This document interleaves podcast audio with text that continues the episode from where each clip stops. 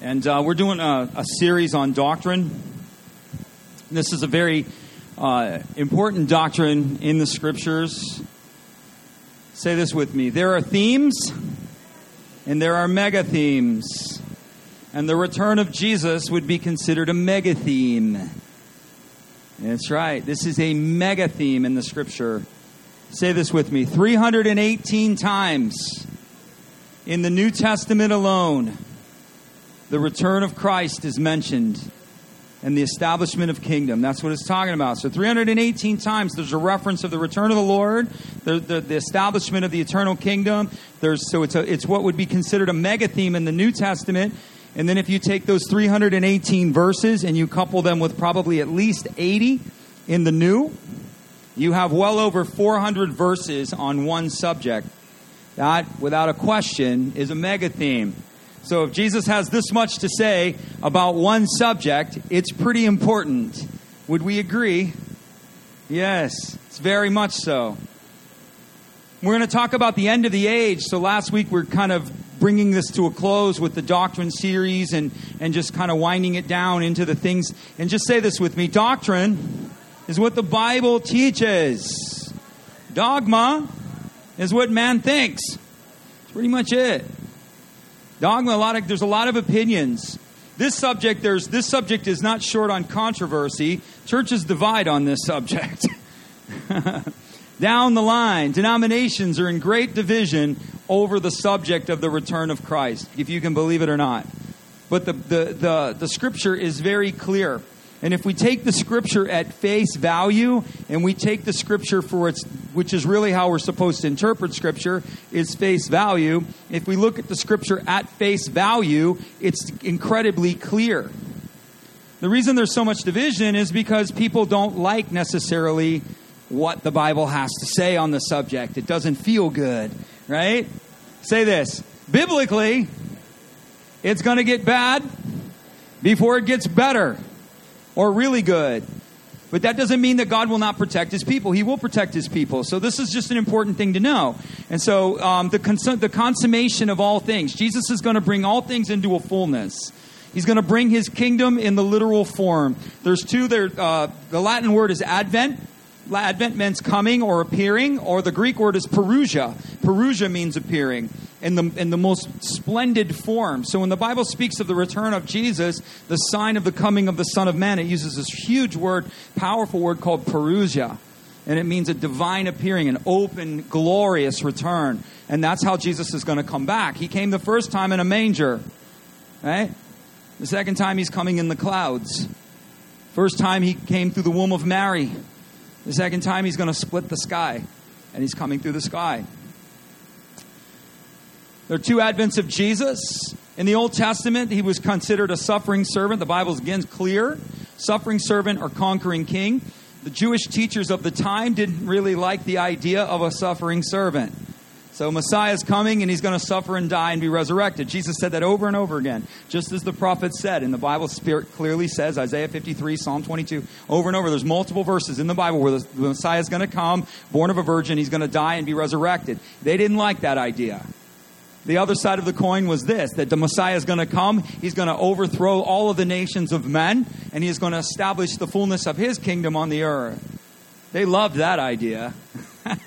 That's a good one. Where's the kingdom going to be centered? Jerusalem. Yes, let's teach that one. And so they taught a version of the return of Christ. That's why when Jesus came the first time, if you read your New Testament, they didn't get him.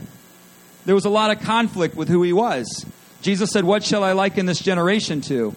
I will liken you to children in the marketplace who said, We played music, but you didn't dance. We sang songs, but you didn't sing with us. We mourned, but you did not join our lament. What is he saying?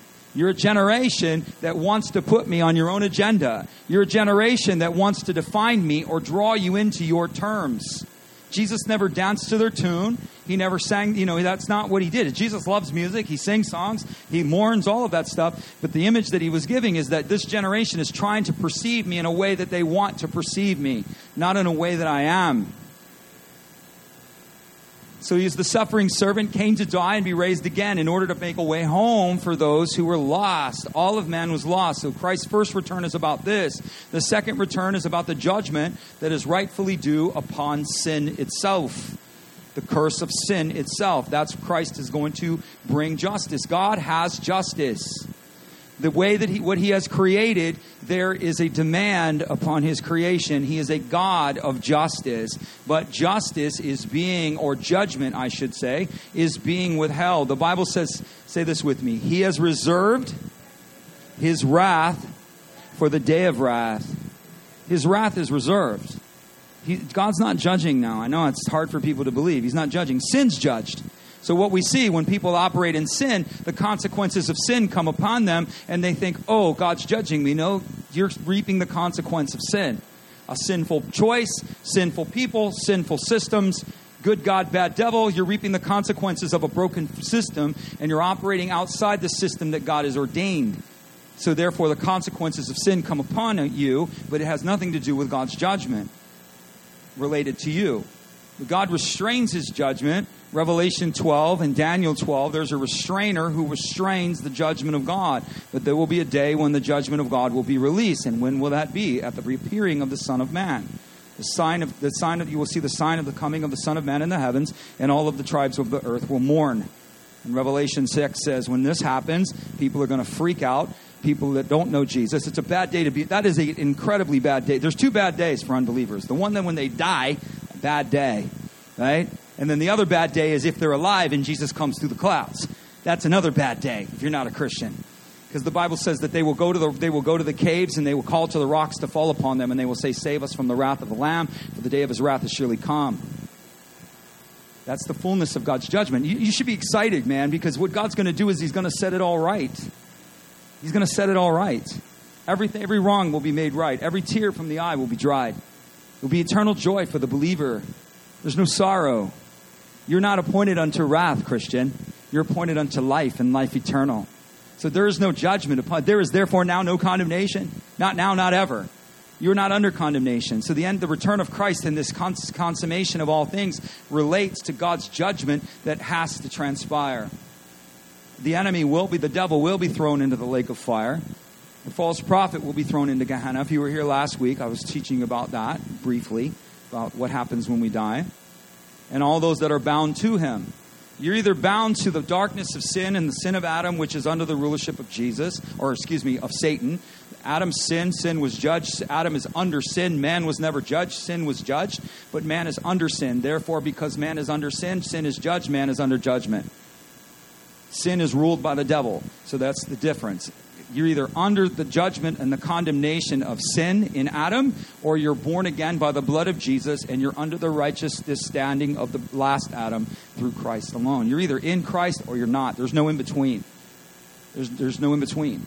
Right? There's no gray area.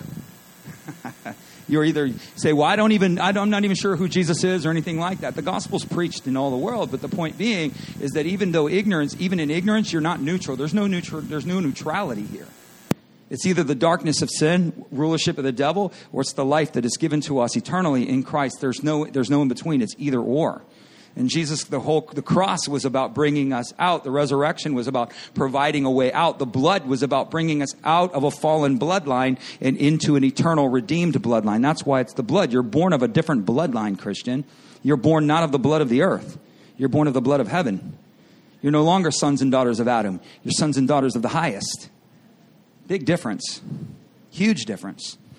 Jesus in the Old Testament, he fulfilled over 80 specific prophecies. Some would count upwards of 120, and that is highly probable. But the, fa- the odds, I'm just going to put some odds up here. Say, man, I don't do math on weekends, Kevin. This is crazy. Don't don't like fry my brain. I'm not going to try not to. I don't like doing math on weekends either. No, I'm just kidding. I used to, one of my kids used to say, "I don't do math on weekends, Dad. Dad, that's not the not the time." So the odds of Jesus fulfilling eight of the eighty, not eighty, just eight out of the eighty, is one times ten to the twenty seventh power.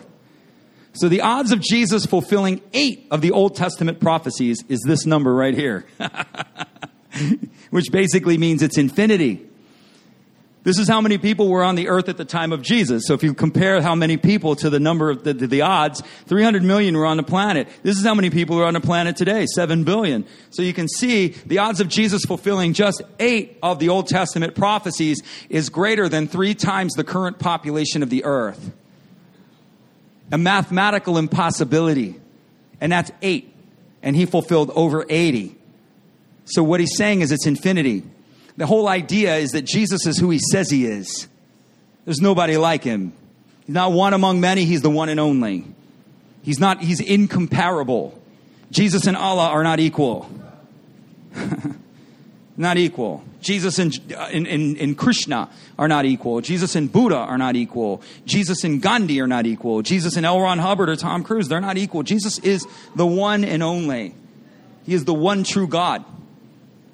I shared with first service, Jesus does this thing. He takes, the, he takes these really good Jewish believers, these Jewish boys who had never done anything that would ever violate. Remember, Peter wouldn't even go into the room. He would stand at the door because he didn't want to violate himself ceremonially. That's how pure, religiously pure, conscious in religiously context these disciples thought. They saw Jesus speaking with a woman, God forbid. Nothing in the Bible that told, that told them they couldn't speak to a woman, but the Jews had an issue with it.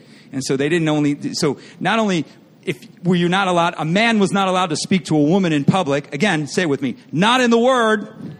Nowhere in the word does it say that. So the Jews culturally had created a mandate that said men do not speak to women in public. And then they made another mandate that said rabbis don't speak to women at all. And so here's Jesus, right? You think that bothered him? He didn't, he didn't care at all. He's teaching me, he's talking to a woman at the well, right? And that's why the disciples come up and they're shocked. You're like, and the woman said, Why are you, a rabbi, talking to me, a woman? You see? She understood the cultural dynamic. Jesus is not, Jesus does not subordinate himself to cultural dynamics created by men. He doesn't. He didn't care how they washed their hands. He said, Who cares? You know, the Sabbath was made for man, not man for the Sabbath. Dare you do such things on the Sabbath? Jesus like, You think I subordinate to what you think? You think that's what I'm all about? I used to walk across the grass. We used to live in this condo, and they were like religious about the grass, right? Like, like anybody know what I'm talking about? Like, stay off the grass. You know, taking pictures out their window if you walk across the grass. I'd walk across the grass, and Sherry'd go, "Why do you walk across the grass, Kevin?" I said, "The grass was made for man, not man for the grass." I'm not, I'm not idolizing this grass, man. You crazy? Anyway, side, side joke. The odds of him fulfilling these scriptures was mathematically impossible. What it's telling us is Jesus is who he says he is. He's incomparable. He dares man with everything that he has to prove that Jesus isn't. He just says, Prove me wrong. Prove me if there's anyone like me. Prove me if you can find, search heaven, search earth, find another like me. There's none like him. He's incomparable. Incomparable theoretically and mathematically impossible on eight alone. The teachers of the time, they focused on, on Jesus as the conqueror. They didn't like the idea of him as a sufferer. His first coming was about weakness. The second will be about strength. The first coming was to pay the price. The second will be to, the second will be to fully render justice. Judgment and justice. God wills that none should perish, but that all should come to repentance. This is why there is a delay, Christian. Well, Jesus is coming. What's he waiting for? I just told you what he's waiting for. If he comes, it will be the consummation of all things. God's wrath, when initiated, will not stop until it reaches its fullest point. He isn't going to judge and measure. His wrath, wrath will be unleashed. He's going to do it one time and then he's going to forget about it. He's going to get it over with. He's not going to keep doing this five times. His mercy is greater than his judgment mercy triumphs over judgment. So God prefers to be a merciful God, but he'll judge if he has to. And he will clear, and he clearly has. He's already judged sin, but he, he must judge the system itself. The system of sin will be judged. The author of sin will be judged, and all of those who are partners in the system and all those who are partners with the author will be judged along with them. Do you get the picture? All, you're either partners in the system of sin with the devil, or you're partners in the kingdom of God through the righteousness of God in Christ Jesus. It's either or. And those who are apart from Jesus, when Christ returns, he will gather them to himself. And when he returns, those who are not, they will be judged with the system. It's not an individual approach to m- mankind. The, the approach is to the system of sin itself. And they will be judged in light of their participation in the sin. It's interesting. If you look at the fall of man, Adam, God never pronounced judgment over Adam. He pronounced separation, but he never cursed as the ground for your sake. The curse was upon the system. The curse was never upon Adam. interesting. Because man was not created by God to be cursed. We inherit the curse of sin. We stand under the curse of sin, but our destiny is righteousness of God in Christ Jesus. Our des- that is not our destiny. And God knows that. He didn't make us for that. He did not appoint us for that. That's why he's patient. That's why he's kind. That's why he gave everything he had to provide a way home. Man in his humility, mankind in their humility will embrace this and acknowledge it. Mankind in their pride and their arrogance will deny it or pretend that they don't know. I love it. I didn't know, Jesus. Play the tape. Who's going to do the reel's going to play. And the, the thoughts and the intents of your heart will be made bare. The gospel will be preached, and everything that you're thinking, this is stupid. How should I? This is dumb. I think this is stupid. This is dumb. He'll lay bare the thoughts and the intents of the heart. They'll be, they'll be made known. God, it's just the way it is. The disciples were well acquainted with Jesus' return because it was cultural. That was what was going on in the culture. The Messiah is going to come. He's going to overthrow Rome and he's going to establish the kingdom of Jerusalem on the earth and the Christ, the Messiah will rule the nations. That is all true. But they missed the first part. The first part was the coming of the suffering servant. The latter is the coming of the conquering king. They didn't like the suffering servant, so they're all rallied on this. That's why they rejected Jesus. Most of the religious leaders were like looking at him going, You don't look like some conquering king. You know, you don't look like anything special. You come from Nazareth. You don't even know who your father is. We know who our father is, you bastard child. That's how they spoke to him. We know who our father was. What's the insinuation there? You don't. you have no idea. You son of a 16 year old prostitute who probably was raped. You half breed of a Roman raping your mother somewhere. That was, that was common. Jewish girls would get pregnant because the Roman soldiers would rape them. Very common. Highly likely that was the, one of the stories circulated about Jesus. Where did this happen? Who did this to you? They were powerless to prevent it. Powerless to prevent it. They're under an oppressive system, and the Romans did whatever they wanted to. And so the Jews were very eager to overthrow Rome. Can you imagine? He's here. Overthrow these people now, not tomorrow, today. Peter wore a sword, didn't he? Why do he have a sword? Jesus need a bodyguard? He didn't need a sword because he was Jesus' bodyguard. He needed a sword because he knew that the prophecies of the Messiah were to overthrow the systems of the earth. And so he thought, I'm with the Messiah. He's going to overthrow the systems, and I've got a sword, so I'm ready. That's why Peter carried a sword. I'm ready. Thomas, you read Thomas. Jesus is going to Jerusalem to die. Thomas says, Let us go with him that we may die with him. If we die with him, we'll reign with him. That was Thomas's mentality. He understood that Jesus was going to establish a kingdom. And he thought, well, he says he's going to die. So clearly this kingdom's going to be established through his death. So let's go with him that we may die with him. Right? Then you have Judas. Judas betrayed him because Judas didn't, Jesus did not do it what, the way that he wanted him to. Judas thought, I'm with Jesus. Jesus is going to put his kingdom on the earth. This is what's going to happen. And he didn't do it. And so Judas betrayed him because Jesus didn't act the way he wanted him to act. Judas wanted him on his agenda, and the Lord said, It's not your agenda, Judas, it's mine. How many times do we betray the Lord because he doesn't do what we want him to do? And we sell him for way less than 30 pieces of silver, Christian. We turn our backs on him all the time. Maybe not unto denial of faith, but we turn our back on him. We're like, I'm not talking to you anymore, Lord. You didn't do it the way I told you to do it. Come on. He was like, Not me. Never did that before. okay. and that's one of the reasons why Judas betrayed him. He's like, He's not going to do it. He's not going to do it. Keeps talking about dying. I want a kingdom. I want to rule with him. I want to reign with him. You know? he's telling me he's going to die. What's this all about? If he wants to die so bad, let me help him.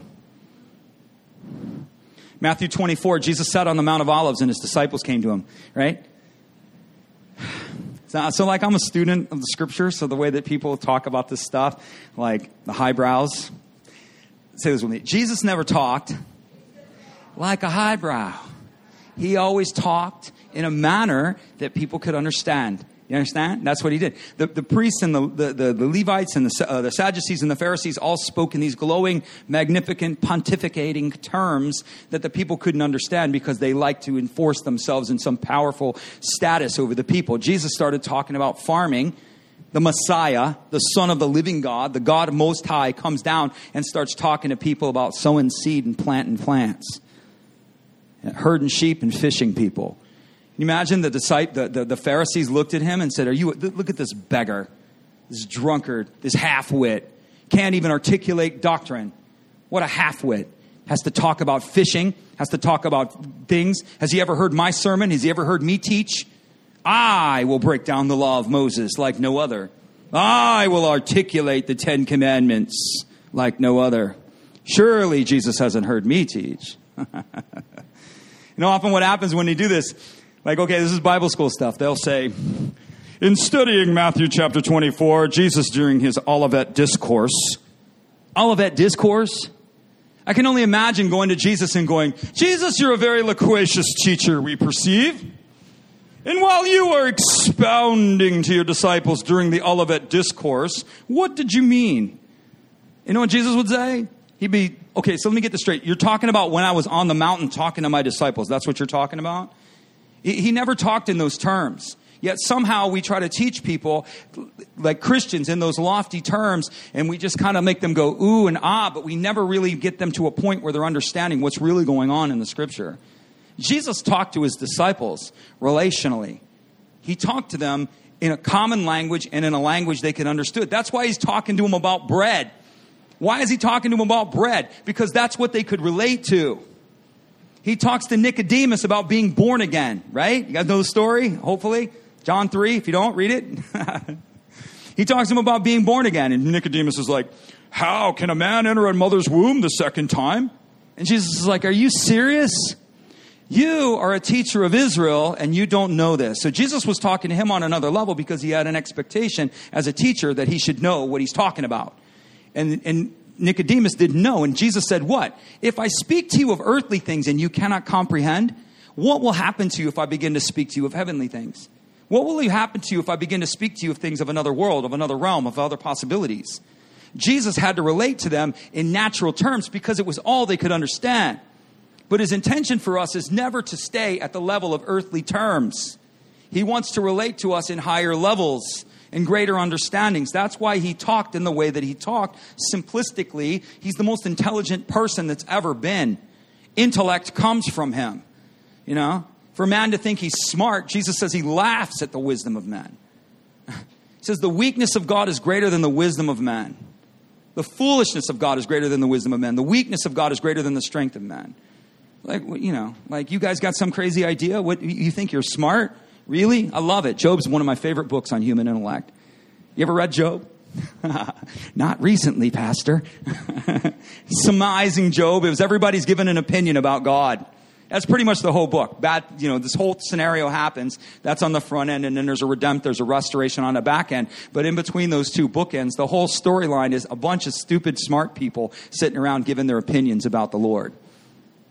God's like this, and I think God's like this, and I think this, and I think that. No, I think this, I think that, I think this. Job, this is this. Everybody's doing what they think. God shows up. He's like, okay. so if you're so smart, Job, where does the wind come from? If you're so smart, Job, where were you when I laid the foundations of the deep? You're so smart, Job, how much snow do I have in my storehouses? First of all, I'd be like, You have storehouses for snow? That would be like my first question. like, snow comes, but you actually have storehouses for snow? Can you take Leviathan home like a pet? The most powerful creature that of the sea, I can lead it around by the nose. Can you do that? Where were you when I cast the stars from my hand? Surely you know, Job. Stand up like a man and answer me. You have, you who have so much opinion about me, you who think you know me, stand up like a man and answer my direct questions. Job said what? You might know. I tell you all the time. Job put his hand over his mouth. There's a lot of people, a lot of Christians need to put their hand over their mouths. And it says, I speak as a fool. So Job said, I put my hand over my mouth because I speak as a fool. We got a lot of people running around giving opinions that are completely uneducated and completely unbiblical, but they're just emotional because we live in the karaoke generation Everybody wants the microphone, but nobody wants responsibility. That's the, that's the generation we're in. Everybody's got something to say, but nobody wants responsibility. Nobody. Karaoke generation. We're singing somebody else's song, off tune most of the time. So Jesus is at the Olivet Discourse, convening with his disciples. It's a convention of the great prophetic significance of eschatology on the Olivet Discourse. you laugh. I mean, you have to sit and listen to lectures like this. You're like, really? What did he just say? so they come to him and they ask him, they lay, Lord, we know you're the Messiah, and we know that the Messiah is going to establish his kingdom. When is this going to happen? That's what they want to know right? Jesus is, they've been with Jesus for three years. They're like, we're seeing things, we know things, but we know this is really where this thing is going. When's it going to happen? And then he, uh, then when he rises from the dead, they ask him the question again Will you at this time restore the kingdom of Israel? Will you set up your kingdom in Jerusalem as the prophets have said? Is it now? And Jesus said, It's not for you to know the times and the seasons, but you shall receive power on high and go into all the world. The church has made a holy God of the return of Jesus Christ. Jesus doesn't emphasize that. He wants us to be aware of it. He wants us to have full knowledge of it, but it's not a centerpiece of what we're supposed to do. He just tells us what the centerpiece is. Receive the power and proclaim my kingdom. That's what he tells them. Yeah, I'm coming. Yeah, I'm going to establish my kingdom. This is all going to happen. It's true as I said. Be aware of it. But what you need to focus on is the reception of power and the advancement or the manifestation of the kingdom. That's what he's instructing them here. So I'm here to tell you this is an incredibly important teaching, and it's very clear. But you know, we have we build we build monuments out of it. We build denominations out of this stuff. Churches divide over this. It's never meant to divide. The clear reading of the text is what we're going with here. All the prophecies dictate that the center of the eternal kingdom is going to be in Jerusalem. God's going to establish a kingdom on the earth in Jerusalem. Okay? Jerusalem. So you know, I don't know what your political leanings are. I don't really care personally. We're a political church. We believe in the kingdom of God and the advancement of the purposes of God, and we call people to align with that. And we believe that in time, God will lead all people into the consciousness and the righteousness of truth. That's just kind of how we approach it. You may not agree, but that's just how we go about it. And so you may have some political leanings that say, this is again our modern generation, oftentimes they're like, these Jews need to give the land to Palestine. I got news for you. Write this down. Put it on Twitter. Israel is not going back to the Palestinians. Write that down. Write that down. Why? Because the Lord says so. He says, in the last days, I will make Jerusalem a stone that the, the nations will heave against it, but they cannot lift it. I'm going to put Jerusalem at the center of the nightly news, and all of the nations of the world will exercise their political power, their financial power, and ultimately their military power to try to move Jerusalem, and they won't do it. They won't. They won't. They'll try. They'll wage wars. Ultimately, they'll march armies through the valley of Megiddo, and there they will die. The blood will be up to the horse's neck, and the bones of those who oppose this will die. And they will, their bones will bleach, and the vultures will consume the bodies of the dead for 30 days, the Bible says. Jerusalem's not going anywhere, people. I got news for you. Israel's not going back to Palestine. Syria's not going to conquer Israel. Nobody, Egypt's not coming. That's not going to happen. This nation was not a nation for 2,000 years. God dispersed them and took away their land. And in the dispensation of the fullness of the time, he decreed they could have it back. And nobody's taken Israel unless Jesus says so. And there's no other verse in the Bible that says he's given it back. This is the final time he's given it to them. And nobody's taken it. I don't care if, you know, messes with people's, well, oh, just, uh, it does not mean that Israel is right. It doesn't mean that Jewish people are right. It doesn't mean that the Jewish government is correct. You understand this? It has nothing to do with the Jewish people. It has everything to do with what God said. He will be faithful to what He said. Israel belongs to Israel not because of the Jewish people of today. Israel belongs to Israel because He promised Abraham. Has nothing to do with the Jews today, has nothing to do with the Jewish government today, has nothing to do with who the prime minister is. God, that is an irrelevant thing. He says, I will be faithful to Abraham. The throne will be in Jerusalem because I will be faithful to David. I, the Lord, my God, the God himself made a promise to Abraham and I will keep it. I, the Lord God, made a promise to David and I will keep it. That's it. Do you know why? Because he's a promise keeper, people. Have I not said it? Will I not do it? Have I not purposed in my heart? Will I not bring it to pass? He is faithful. Even if you are faithless, he is faithful. He will do everything he has told you he will do. He's that kind of God. And he does not care. Let the nations rage against me. I don't care. The Lord who sits in heaven, Psalm 2, laughs. Why do the nations rage and plot a vain thing and take counsel together against the Lord and his Christ? And say to the heavens, You will not rule over us. Let us break our bonds asunder. We will not have you as, my God, as our God. We will not serve you. Psalm 2. Read it. It says, The Lord who sits in heaven will laugh. Like, are you serious? you actually think that this is going to happen? You actually think that you can, you can change what I've decreed? we can influence our Father because He will listen to us. So God will change times and seasons for your behalf, but there are certain immutable chain things that will not change. Jerusalem's not changing. I don't care. There's no negotiation. The leaders can go, We're signing a peace agreement tomorrow, and you'll see some crazy things happen. If they're going, We're going to turn Jerusalem back over tomorrow, they could say something like, We're giving the land back. Watch what happens when they do that. something bad always happens because it's not God's it's not going to happen. It's not going to happen. There are, God delegates a lot of sovereignty, but there are certain things in his sovereignty he does not delegate. Jerusalem is not delegatable. He's not holding this up to a vote. All in favor? Say aye. He doesn't care. All in favor of Jerusalem going to the Palestinians? Say aye. He doesn't care. He doesn't care. He, I'm serious. He doesn't care. It's, it's, he's indifferent to what you think. He's indifferent. He's in charge of this, not you. Well, we're Americans. We believe in voting.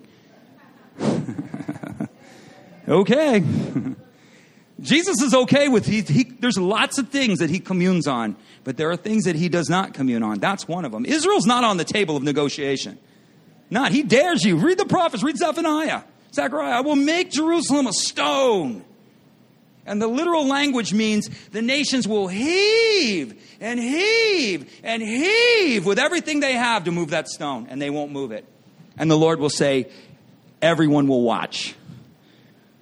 I'll take a nation the size of Connecticut, I'll put it in the middle of the most volatile world, and I'll make my mark. and the world will watch. You can overthrow the powers of France, go right ahead. Canada, whatever. And he's indifferent. But you will not overthrow Israel. This ain't going to happen. It's just not. That's why we have to be biblicists, Christian, and not culturalists. Not culturalists. We're biblicists. We follow the Bible. It doesn't matter. I'm going to here's going to shock most Americans. This is usually if you're under 30, this blows you out the door because you don't like this. It's not about the way you think. It's not about your opinion. As Christians, we are to conform our thinking into what our Father thinks. It doesn't mean that you don't think a different way or you don't feel a different way. It means that you subordinate your thinking. It means that you subordinate your feelings to what He says, whether you understand it or not. It's true. He doesn't make you, but you're going to have a whole lot more harmony if you begin to. I think as He thinks, I see as He sees. Open the eyes of my heart, Lord. Seek first the kingdom and what is right, right to Him not what is right to you, not what is right to the culture, not what is right to the government. Seek first the kingdom and what is right to Him. Think as He thinks, believe as He believes. and Line your heart up with that. He will grant you understanding. Most Americans are like, well, I don't understand it, therefore I'm not going to do it. It has nothing to do with understanding. Nothing to do with your understanding. He never promised to give, He will give you understanding. Understanding is always on the backside, never on the front side. Say this with me obedience Come on. Got, I know it hurts to say that word. It's okay. Just grab the chair. Okay? If you got to, put a fing, put bite down on your finger after you're done. Say it through your teeth. Obedience. Say, I know, I know it hurts to say the word obedience. It's hard. Right? Let's say it. Obedience is on the front side. Understanding is on the back side. He expects obedience from, the, from his sons and daughters, whether they agree or not. He expects it. He's not, well, God, if you just tell me what to do and why, if you give me understanding, then maybe I'll do it. You're not getting anything. You won't. You get understanding only through obedience. Only through obedience. yeah, I won't go there. so there's two concepts in the scripture. There's say this with me. There's there's the tribulation and the day of the Lord. Okay? Say this with me. All the ladies, I want you to say this with me. There's the labor pains, and there's the birth. They're two different things, aren't they? Aren't they? The baby is not comparable to the labor pains, is it? Not. But the labor pains are very real. So the tribulation is the pains that bring forth the birth. You understand that? That's what's going on here. They're two entirely different things. Tribulation, say this with me. The tribulation, if you're a pre tribber and you've read, Pastor, I have read the entire Left Behind series. If, you're, if you've read and your doctrine comes from Left Behind, I encourage you to listen to what I'm about to tell you. Right? We're going to take the scripture at a plain reading, at a very plain reading. There's two concepts in the scripture there's tribulation and there's the wrath of God. The Christian is redeemed and saved from eternally now and forever the wrath of God. We are not appointed unto wrath. There is therefore now not ever no condemnation. But he never said we're not exempt from tribulation. Most of you have tribulation almost every day of your life, right? You're working through something, you're dealing with things. It's not it's not it's not like a smooth sailing, right? I, I wish it was. I really do. I'm like, man, you know, I wish this was easier, you know? But it's not always like that. So we're not exempt from tribulations or trials or testing, but we are exempt from God's wrath. And so this, this, there are things that precede the coming of the Lord. Jesus is saying, you want to know when I'm coming? I'm going to tell you what's going to come first. So that when you see what comes first, you'll understand where I am in this timeline. I'm just going to paraphrase it for you, but you can read. I'll read it. Why not? Do I have time? I don't know. For many will come in my name saying, I'm the Christ. First thing that's going to happen, and Antichrist is going to come on the scene. If you read Matthew 24 and you read Revelation 6, they're identical parallels. They are two, two different chapters saying the exact same thing. Is Revelation 6 is the breaking of the seals. The scrolls is the wrath of God. The scroll is the redemption and the title of the, of the earth, and the scroll is the proclamation of God's wrath. But there are conditions that must be met before the scroll is open. The conditions are not the judgment, the scroll is the judgment. So when God is breaking seals, that has nothing to do with judgment. Compare judgment, what God judges, sun turns to darkness, moon turns to blood, stars fall from heaven. That's judgment. Okay? The powers of the heavens are shaken rivers turn to blood, cattle drop dead in the field, hail falls immensely in mass quantities from the sky, fireballs. That's, that's God's judgment, right? A war is not God's judgment. Pestilence, because of a war, is not God's judgment. Genocide is not God's judgment. Those are all deeds of men. When God judges, there is no, there is literally no hand of man is in play. If you read the bowls and the trumpets, we got meteors crashing. We got all kinds of crazy stuff going on.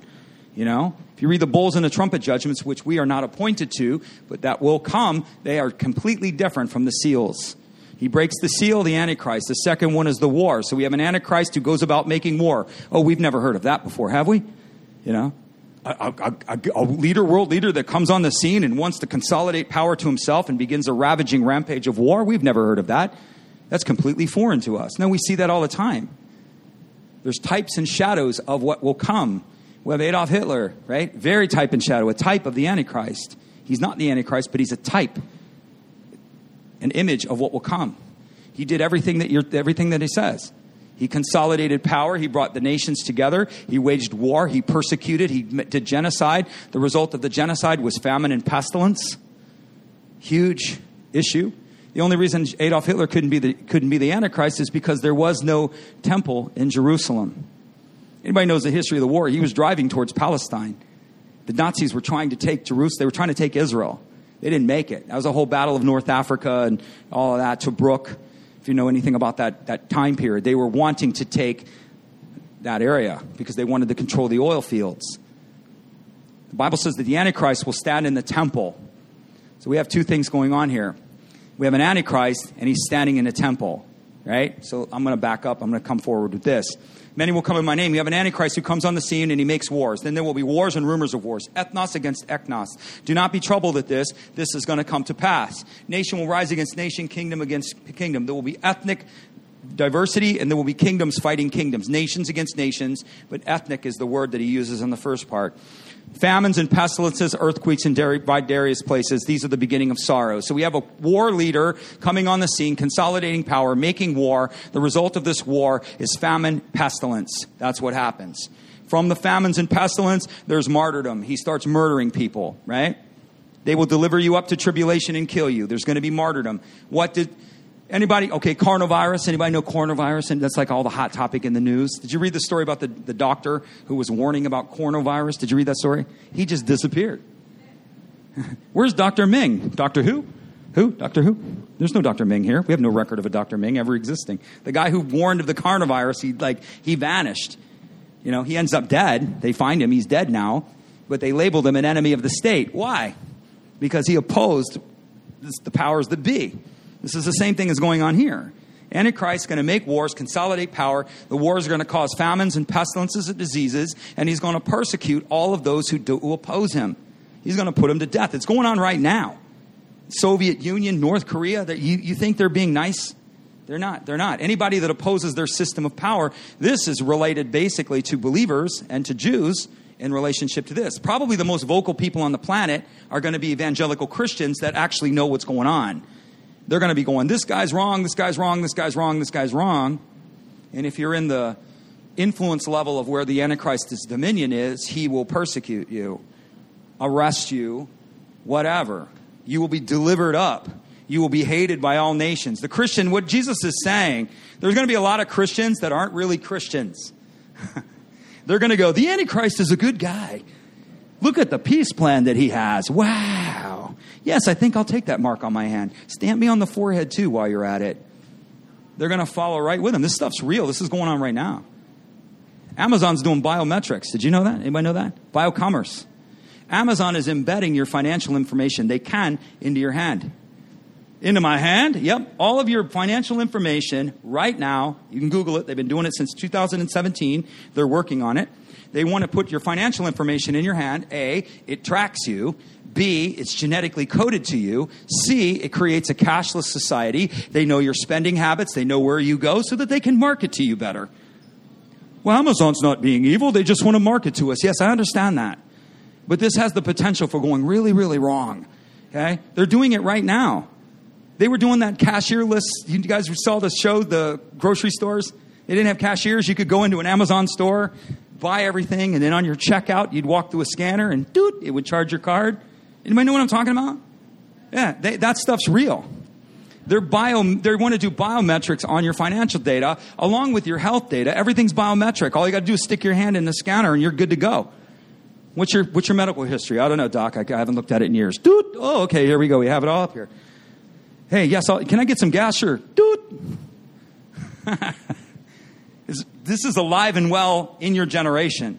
They're doing it. They have another thing called proximity Proximity advertising. I know a guy whose son is working on this with financial institutions overseas. He's a huge company. $250 billion were invested in his company, or a million, not billion, excuse me. 250 million were invested in this guy's company, and he is doing proximity and he is doing biometrics today, right now. The Antichrist will make a mark, and everyone you cannot what? Buy or sell without the mark. And it's all related to commerce. Everything's commerce. They want to control it. It may not happen here, but where the, the Antichrist's influence is going to be centered in Europe. Bible teaches us, I don't have time to break it all down. Bible teaches us that it's going to be centered in the United, the former Europe, the former, or excuse me, the former Roman Empire.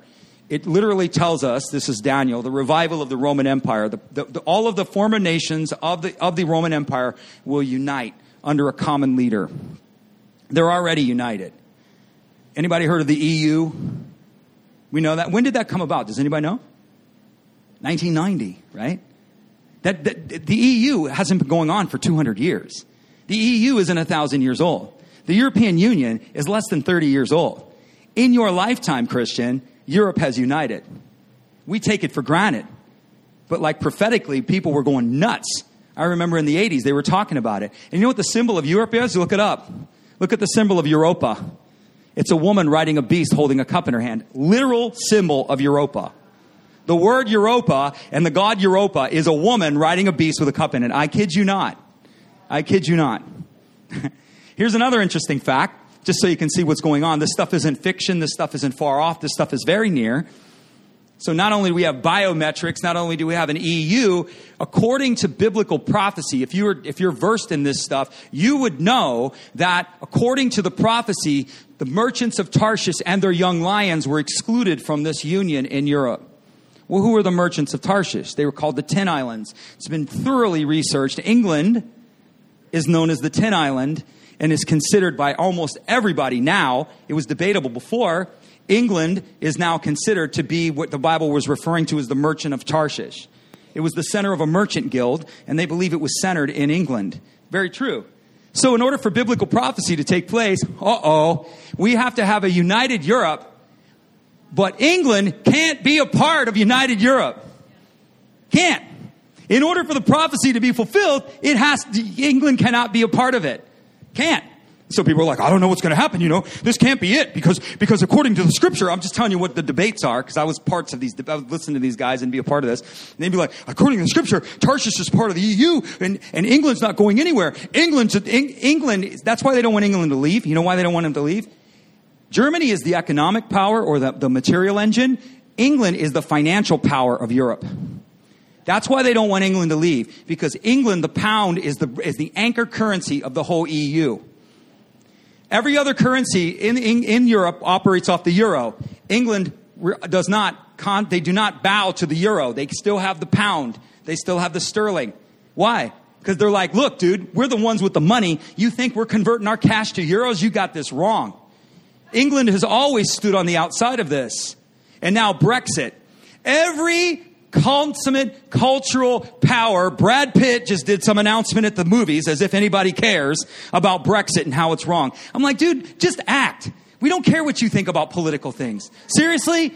You know, I mean, go go do a movie. I mean, you know, we'd like why why do we need you to do a social commentary about British British people? You don't do you live in England? Then what what do you and what do you know that what's best for the British people? They overwhelmingly voted to throw it out to get rid of Brexit. Overwhelmingly. Their whole government changed over because the previous administration would not honor the will of the people. The people voted overwhelmingly to get rid of Brexit and to break ties with the EU. The common people, not the elites or the, the, the people who think they're smarter than everybody. They overwhelmingly voted. The administration said they're not going to do it. They delayed, delayed, delayed. They had another election, swept them all out of power. England will leave the EU. You need to Twitter that. Twitter it. England is leaving the EU. Brexit is going to happen. Why? Because God said so. If you understand how he confounds, he's like, let's do this. Let's form Europe, but let's just throw a wild card in there. Let's leave England a part of the EU and let's see if anybody picks up on that. Oh, they picked up on it. Ooh, they think prophecy's going to fail. Oh, oh, what are we going to do? What am I going to do? What am I going to do? And the Lord just goes, England goes. Now we have a united Europe, a former revived Roman Empire centered where God said it was, consolidated in power, and England isn't a part of it. Well, where'd that come from? Just like the Bible says.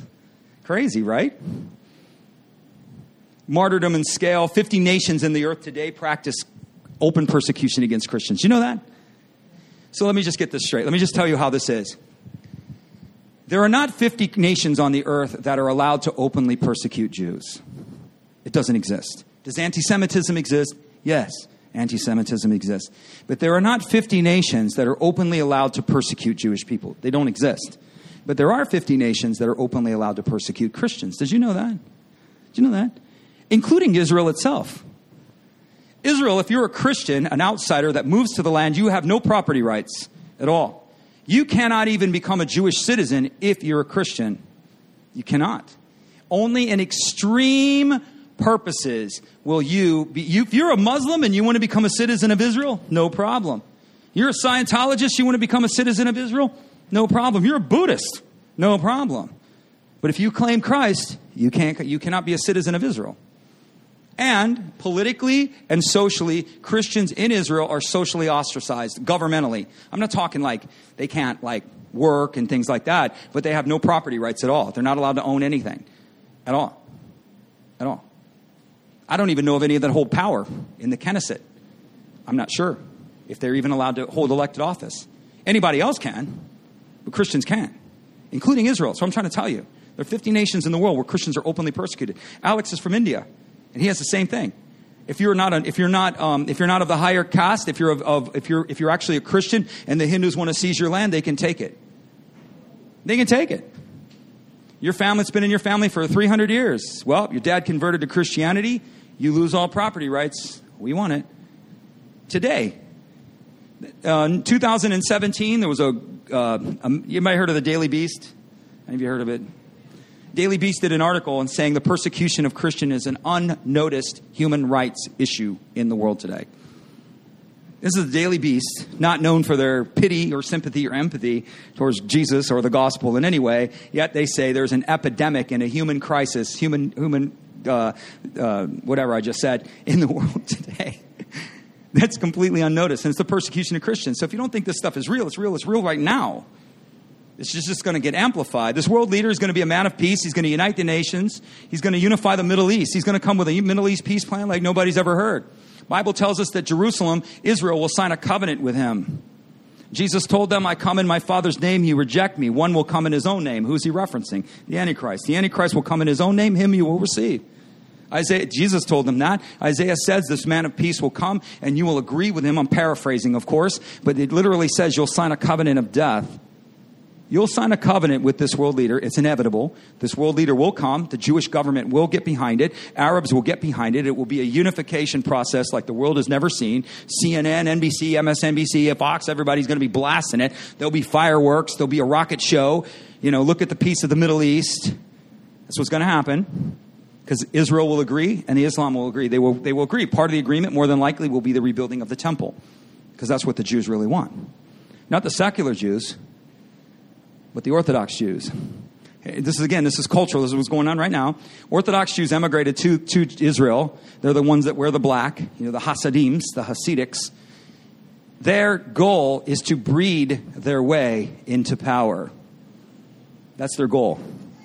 Their goal is that we will have so many children that within a, within a certain period of time, we will be, the Hasidims will be the dominant population of Israel. We will hold the power of the Knesset, and we will ultimately hold the prime ministership of this nation. That's their goal.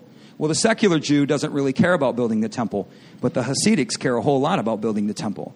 And they know that with political power, they, they can achieve some of these goals. This, this is going on right now. Not 10 years ago, not 10 years from now. It's going on right now. If Jeremiah was here, Jeremiah would tell you the number of seats that they just took in the last voting was, was, was epic proportions. I think they're almost 52%. They're, they're, they're, either at a majority, the Hasidics are either at a majority or they're very close to becoming the majority in the Israeli Senate or the Israeli government. Uh, this is happening. And what will happen when that happens? You're going to see a lot more religious fervor going on with Jews because they believe that, that, that, God has departed from them because they're no longer giving the blood sacrifices. They believe that God has departed from them. The Shekinah has not come because they don't have the temple. Their number one goal is to build the temple, people. Number one goal. They're ready to do it now. I told First Service they'll have it up and running in 30 days. They already have the plans. They already have the vestments. They don't have to research. They just research the bloodlines. They know who the Kohanems are. They know who the line of Aaron is. They know the whole deal. There's two things missing, and I could get off on this, but I'm not going to. But I won't, I won't even tell you. There's, one thing missing, and I'm not going to tell you about that because it'll take me too long to explain it. But I will tell you this they're going to do probably a tilt up temple. They're not going to lay brick, they're going to tilt up. Anybody ever watch those, watch those warehouses tilt up? You know what I'm talking about? They take the, the wall, and the wall just tilts up, and they join it together. It'll be that. Because the Bible tells them that they're not to cut stone on the Temple Mount. And so, more than likely, they will create a prefabbed temple that they can, they can erect rapidly. And they will not cut stone on the Temple Mount, just as the Bible says. If they had to cut stone on the Temple Mount, can you imagine? They got to go down to the quarry. Yeah, Jim, this doesn't fit. Take it back and cut it. I need another two millimeters off this stone. Okay, down to the quarry. I mean, it would take an eternity because they're not allowed to cut stone on the Temple Mount. The stones are pre cut. Jesus is the pre cut stone, the stone that the builders rejected. It's the cornerstone of it all. There's an Antichrist. He's going to unite all this. This guy's going to come from the Middle East, more than likely. The Bible gives us an indication of where this guy's going to come from. When the Bible tells us where this guy's coming from, it never talks about nationality, it talks about genealogy. This is really important. You understand Bible stuff? He's not talking about national, he's talking about genealogical. Where are the ancestors from? That's how Scripture talks. So this guy could be French born, but he could have ancestors that go to the root of where God is speaking from. Bible tells us that the throne of Satan is in Pergamos. Pergamos is a, is a place in, in Turkey. Highly likely, highly likely, this whoever this guy is is going to be Turkish ancestry. Again, if you want to look at if you want to get geopolitical, Turkey is the most um, uh, culturally relevant Muslim country, and they're part of the EU. And so it's highly likely this guy could be French, but he's going to have Turkish ancestry. You say, I don't know if he's going to be Turkish. Where's he going to come from? Well, the Bible tells us this, and I'll just tell you, it's like you can't prove this, and no one's going to prove it. But the but the but the scriptures are there if we look for it, and this is a high probability. A high probability. He says, I know where your throne is. It's where Satan's throne is. Revelation, I think uh, two or three. God is telling this church in Pergamos, this is your right where the throne of Satan is. The throne of Satan is called the altar of Zeus. This is crazy stuff right here. Hopefully, I can connect it in a meaningful way. The altar of Zeus was found in Pergamus, who God equates as the throne of Satan. The Greek worship, Turkish and Greek interplay.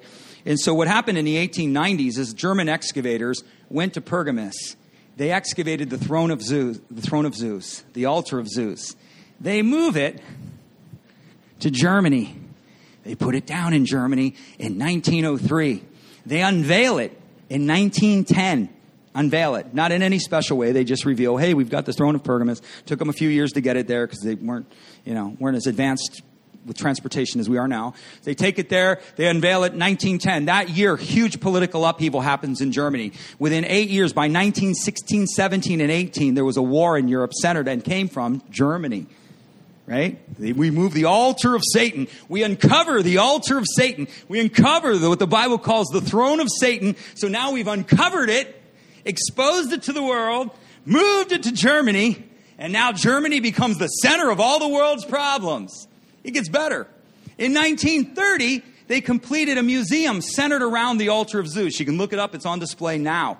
They just shut it down, they're going to open it back up again. In 1930, they built a museum for the altar of Zeus, and they unveiled the altar of Zeus again in 1930. So we have the altar of Satan uncovered, the altar of Satan exposed, the altar of Satan put in the middle of Germany in 1930. It was exposed in a museum, decorated, beautiful, all this. 1932, the Nazis come to power, and we all know how that played. Right? You understand this? And so this gets even better.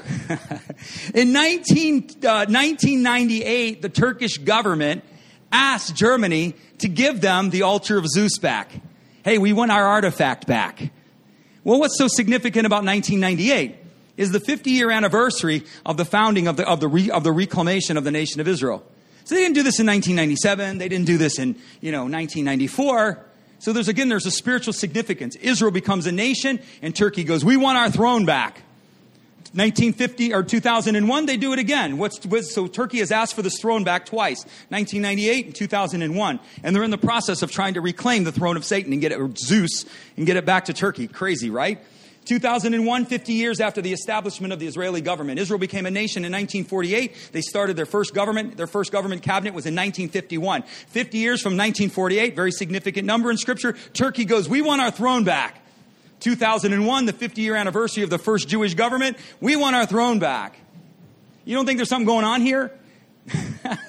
there's something going on here, man. I'm just telling you. He will preside over a common Europe. There will be sub, sub-states. They'll all come together. He will reveal himself. He's going to basically come into Jerusalem after a great conflict. So you have to have an antichrist.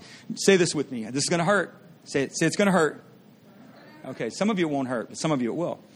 There's not one verse in the Bible that tells us that the Christian will not see the Antichrist. Not one. Not one.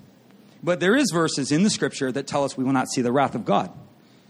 And so the conjecture is this, because I, I know this argument up one side and down the other. Well, the Antichrist is the wrath of God, therefore we won't see, because we're not appointed to wrath, and the Antichrist is the wrath of God, therefore we won't see the Antichrist. That's not what it says.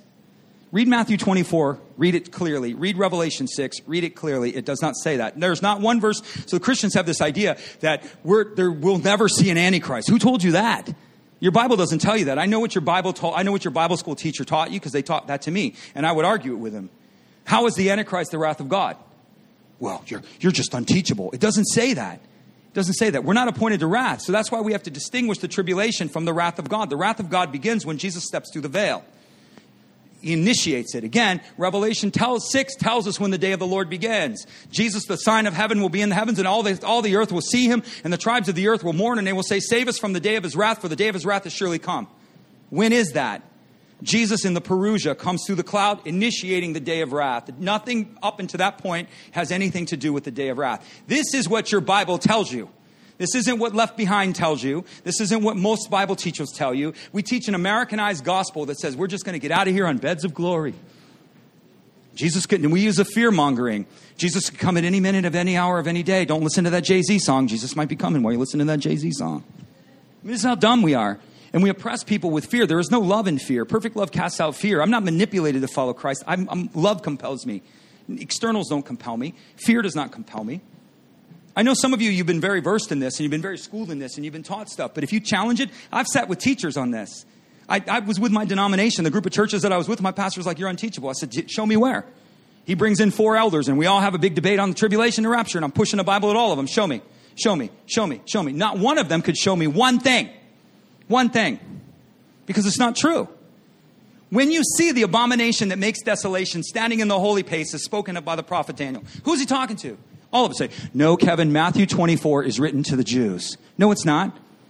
If Matthew 24, this is again hermeneutics, this is Bible study. If Matthew 24 is written to the Jews, then Matthew 28, go into all the world, must be written to the Jews too. You cannot say this chapter applies to these people, this chapter applies to these people. You cannot parse the word of God out that. You violate every word, every, every, every tenet of sound doctrine.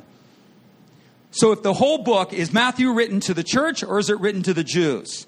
Is it, does Matthew apply to us or does it only apply to them? Matthew applies to the church. Then therefore Matthew 24 must apply to us. No, that chapter doesn't. Then Matthew 28 does not apply to us. Then we're not to go into all the world. Oh no, that's not what it says. You can't have both. You can't have both.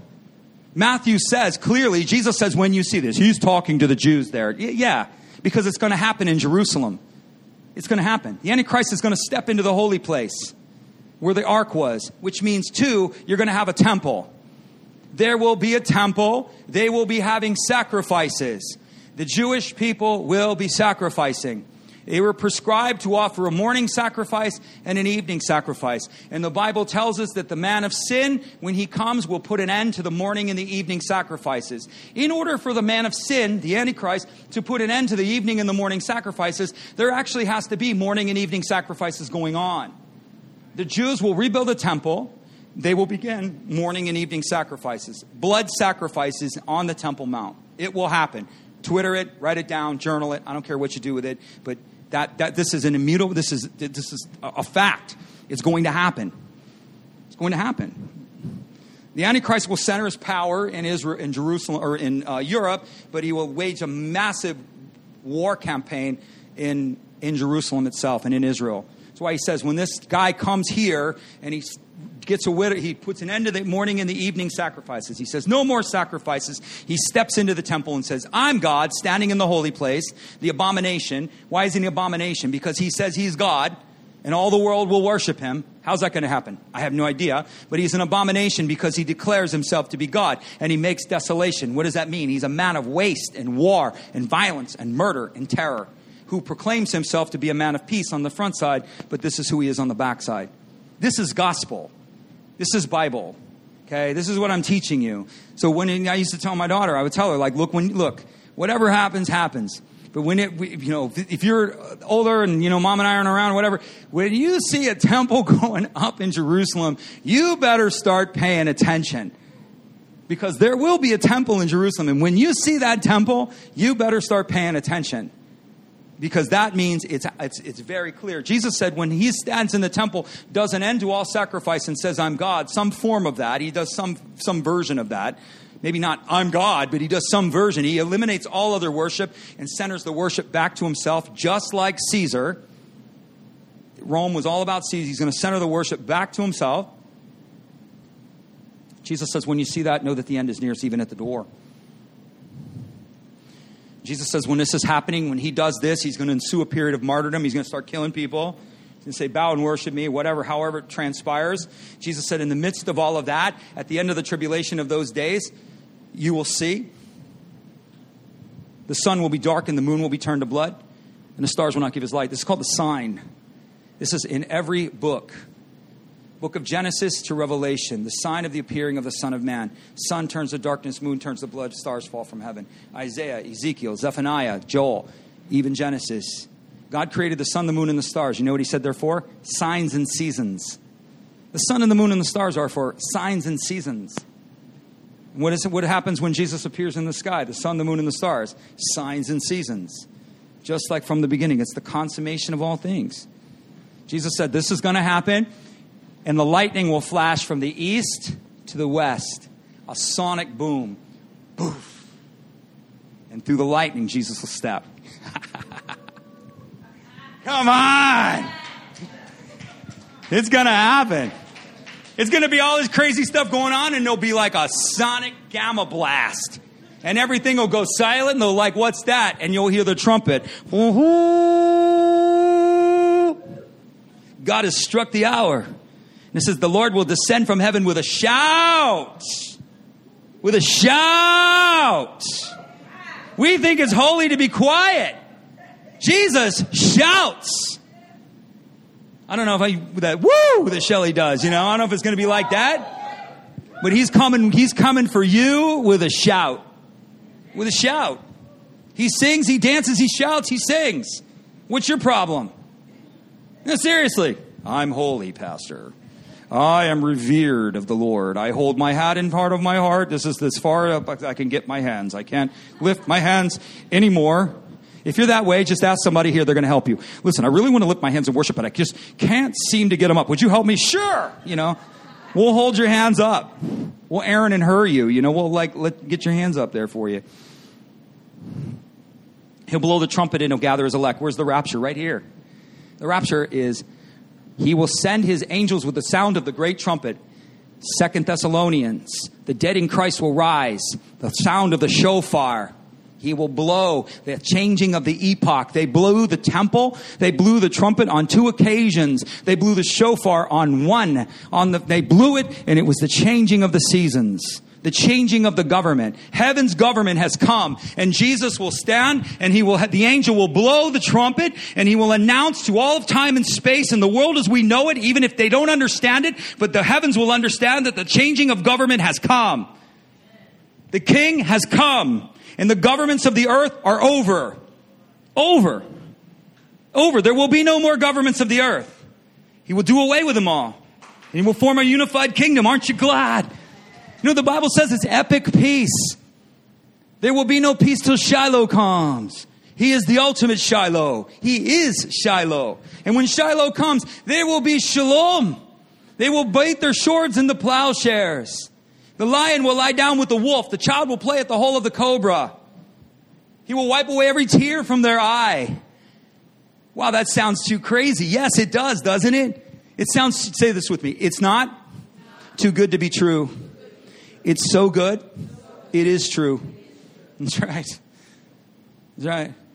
And he comes and he sends the angels to gather you. How are we going to fly in the air? Where's the rapture? The rapture's in Thessalonians and the rapture's in Matthew 28. What are we going to do? We're just going to like fly up in the air? No, the Bible tells you the angels are going to come for you. They're going to come for you. Your angels are going to appear to you. Mean I've been with you your whole life. You ready to go? Jesus is here. You want to go? When they come for me, you know what I'm going to do? I'm going to go, hold on a minute. I got to get my cape. I'm going up with a cape, man. I don't care if it's a bath towel. I'm going up with a cape. I've been practicing my Superman pose for a while now. you think I'm crazy? You're going to fly. Into the air we will fly. We will meet him in the air and we will be changed in the twinkling of an eye. More corruption will put upon incorruption. The dead in Christ will rise first. So what's going to happen? Jesus is going to appear and you're going to start seeing graves bursting open and bones flying everywhere. And people who've been cremated, you're going to see this huge, massive, surreal cloud of dust that's gathering because Jesus is reforming the bodies for the, unre- for the redeemed. He's reforming their immortal bodies. They're with him, but because he's coming with a physical kingdom, they must have a physical body. So he is going to give them an immortal physical body, and we who are alive, if we witness it, we will not precede those who have fallen asleep. The dead will go first. And so we'll be like, what? What's going on here? You'll see bones flying. They'll be coming up out of the water. Wherever the person's body is, Jesus will molecularly re- regather them. Doesn't matter. He knows every molecule and where it is. And he'll go, get me Jim's body. Where is it? And that dude's scattered all over the place, man. They threw his ashes off the bridge and we don't even know where it is. Well, go get it. Go get it. He'll bring it. And then after that's happened and the reconfiguration of the saints who have gone before, we too will rise. you think you're ordinary. And you know what he's going to do? He's going to put on a show. You don't think Jesus likes to put on a show? He likes to display his glory. He doesn't display his persona, he displays his glory. This is what this is about him. He is quiet, humble, con- controlled, but he loves to show his glory, he, which his glory is goodness. He shows off his goodness at every turn. You want him to show off his goodness? He won't show off to you, but he will show off your his goodness. Lord, show off your goodness to me. Really? You want me to show off my goodness to you? That's my specialty. That's what he, he, he is exalted in that specialty. He's going to put a show on. And all of the unredeemed will see him. And they will be running to the hills and going, Fall on us, rocks. Fall on us. The gold, the wicked will cast their gold into the streets because it'll be meaningless. Save us from the wrath of the Lamb, for the day of his wrath has surely come. He gathers his people and he turns his face in judgment the bowl and the trumpet judgments. Shallow bowls cost. That was always an indication of judgment upon nations. Bowls were always judgment upon nations. Always. Pouring out a bowl, a shallow bowl, a casting, a washing of my hands, a casting forth. Always. And he will do the ceremonial trumpets, and the trumpets are divine decrees of judgments for the rejection of Christ, for the persecution of Israel. Will all be consummated. And that won't be the last of it, but that will be the beginning of it. That'll be the kingdom, and then there will be a final judgment at the close of the thousand years. This, again, my friends, is what the Bible tells you. Do you believe it? Say this I don't understand it, but I believe it. I'm going home and getting a cape. I got that beach towel ready. Hold on. You're like, that Pastor Kevin, is he wearing a beach towel? I'll be like, I am. Faster, angel. Swoop me around. why? How is that possible? You know why? Because he runs the veil of time. There was never a veil of time between God and man. Were always one and intimate. There was never a veil. The veil was always the man. Adam saw angels. Adam saw the Father walking in the cool of the garden. There was never a veil between the eternal and the eternal and the and the and the temporal. And so when he splits the sky, the veil is rend. And so Jesus will come through time, and that world will be exposed again. And Jesus will come, and the angels will be exposed. All of that will come forth with him. That's how it's that's how it's possible. They aren't just going to vanish or magically appear. They're going to come through the veil of time. That's how it's going to happen mathematical probability. Absolutely. Rending through the time. Whoa, where these guys come from? Amen. So let me close. All right. If you don't know Jesus, we want to give you an opportunity to come to know him this morning. The Bible says if you believe in your heart and confess with your mouth that Jesus Christ is Lord and that he's risen from the dead, you will be saved. With the heart you believe and with the mouth you confess unto righteousness. We want to do is we're going to do a prayer. And if you've never confessed Jesus, you're not sure, you don't know if you did or if you didn't, this is your day. We're all going to pray together, so you're not going to be left out or feeling alone. You're going to be with us. So let's just pray. Say, Dear Jesus, I believe that you are the Savior, and I need a Savior. I may not understand this, but I choose to believe it. So I open my heart to you, Jesus, and I ask you to come inside. I ask you to forgive me. I ask you to heal me. I ask you to restore me. And I ask you to repurpose my life. All that I am, I give to you. And all that you are, I receive as mine. From this day forward, I choose to follow you. In Jesus' name. We'll have a prayer team available for you if you need prayer for anything. I want to make definitely make you aware of that. And then last but certainly not least, I want to bless you. May the Lord bless you. May the Lord keep you. May the Lord cause his face to shine down upon you. May the Lord be gracious to you in every way. And may he give you peace. And may you forever live within his favor. In Jesus' name. Amen. God loves you. We love you. Have a wonderful and fantastic week.